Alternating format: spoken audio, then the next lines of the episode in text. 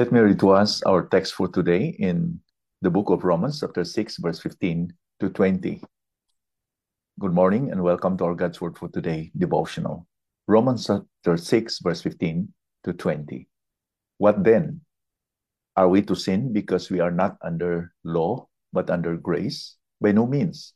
Do you not know that if you present yourselves to anyone as obedient slaves, you are slaves of the one of whom you obey, either of sin, which leads to death, or of obedience, which leads to righteousness. But thanks be to God that you were once slaves of sin, have become obedient from the heart to the standard of teaching to which you were committed. And having been set free from sin and have become slaves of righteousness, I am speaking in human terms because of your natural limitations. For just as you once presented your members as slaves to impurity, and to lawlessness, leading to more lawlessness. So now present your members as slaves to righteousness, leading to sanctification. So the question we ask today is, whose slaves are we? Because either we are going to be slaves of sin, or we are a slave to righteousness.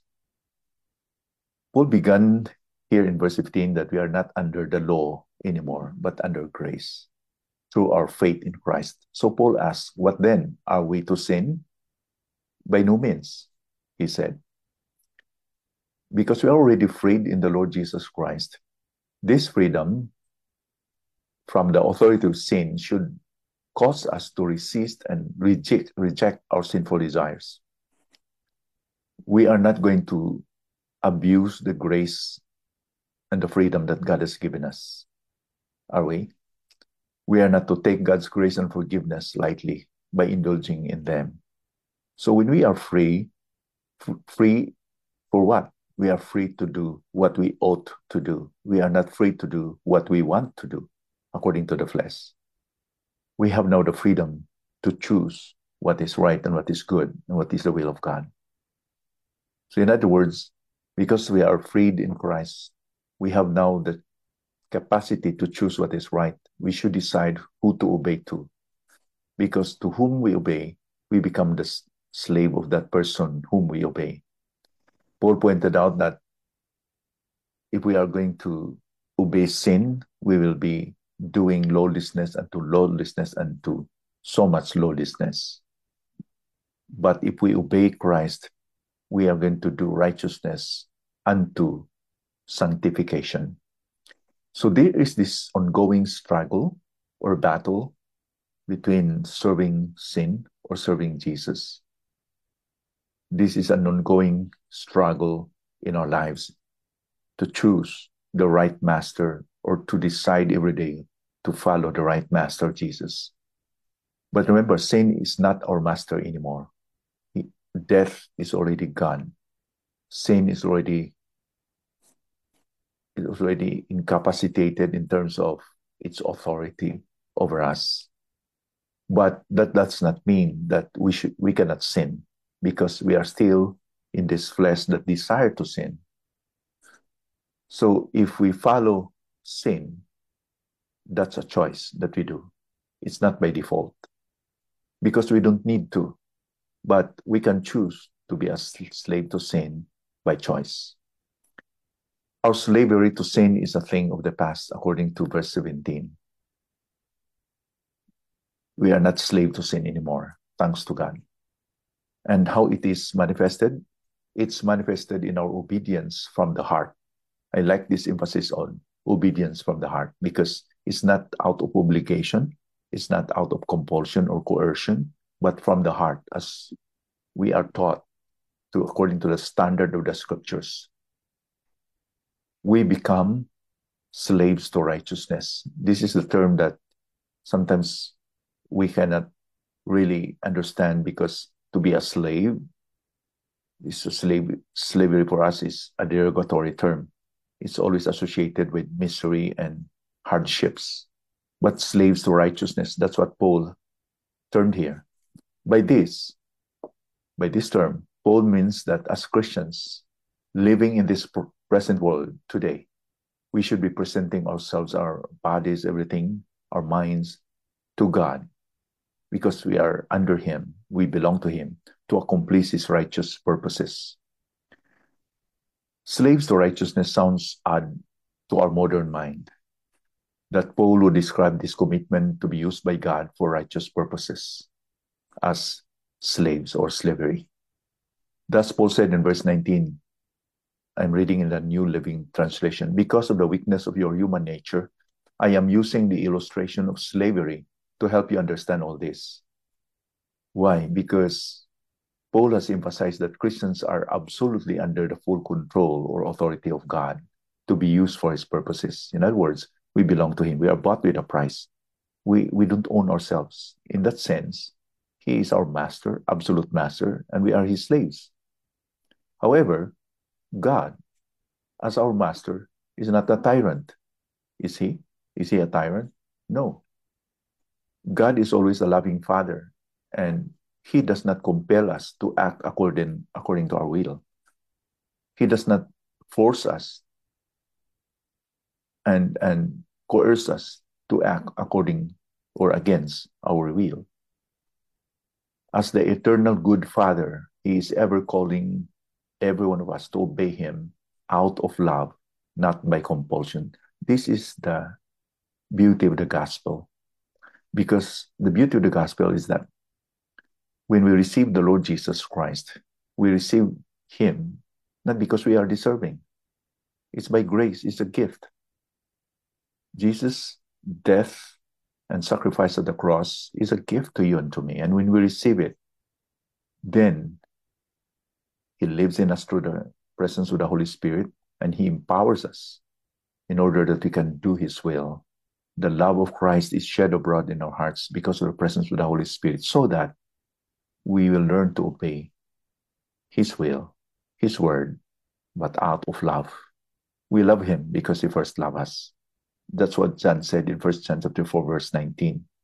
In other words, there is no coercion, there is no compulsion in you and in me. When we serve the Lord Jesus Christ, it's because of what he did at the cross. We are compelled by the love of Christ. We are compelled by his indescribable, unfathomable love. What compels you to serve God? Is it because you want to be saved? You want to merit heaven? You cannot do that. You cannot merit heaven by your good works, because nobody is perfect. Nobody can fulfill the law. It's only the Lord Jesus Christ. His life, the perfect life, sinless life, who died at the cross for yours, for your sin and my sin, that was acceptable to God. That's why when we believe in him, we will be forgiven. We belong to his family.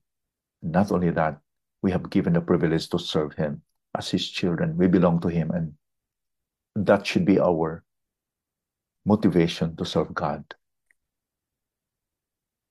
Paul emphasized here that man could not be morally independent or neutral. Could man be neutral or morally independent before God? No. There are only two choices, and there is no middle ground. Either you and I are serving sin, or we are serving righteousness, or we are serving Christ. There is no in between. In other words, this depends upon what kind of heart do you have and I have. Either we have an unregenerated heart that don't have the Holy Spirit, or we have a renewed heart because we believe in the Lord Jesus Christ and the Holy Spirit lives in us. As the Bible tells us in Second Corinthians five, verse seventeen, therefore, if any man is in Christ, he is a new creature. The old has passed away, the new has come. So, an unrenewed heart, unregenerated heart, loves to sin. There's no question about it. A bad tree will always bear bad fruit. But if you are a good, if you are, you have a good heart, like a good tree, you will also bear good fruit. A renewed heart desires to live godly. I hope and I pray that you have come really to that realization in your lives, or in your particular life, that you have to choose to believe in the Lord Jesus Christ, and that the Lord will change your, your heart. you will, he will give you a new heart with new desires to love the Lord and not to love sin anymore. There will be a change.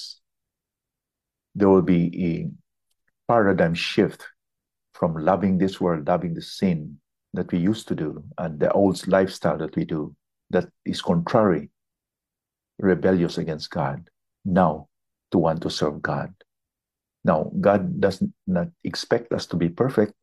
We are still in this flesh, but do we have really that desire? Do we really strive? We have this struggle. Lord, I want really to follow you. I want to obey you. And I have this struggle because my flesh is weak and it's pulling me down. Yet, that desire is in your hearts to follow him is there, very strong. It's because of the new life, the new desire that God has placed in your life through the Holy Spirit. I hope that you will continue to follow the Lord as a Christian, as a believer. And despite the tension, despite the struggle, let's claim that we can live for Christ because greater is he. He has overcome sin, death, and hell. He is our master. And death and sin has no power over you and me anymore. Let us pray. Father, thank you for your word this morning. Lord, uh, we fail you in a lot of cases, Lord, in following your will. But thank you, Lord, that you can teach us, Lord, how to overcome sin, not to go back to our sinful lifestyle. Lord, uh, meet me that you will continue to use this truth today to remind us, Lord, to submit and surrender to your leadership, to your control every day, Lord. As your slaves, as your children, we are not going to follow you and obey your will out of compulsion or coercion, but because of love, because of the presence of the Holy Spirit in our lives. Thank you, Lord, for this truth today. In Jesus' name we pray. Amen.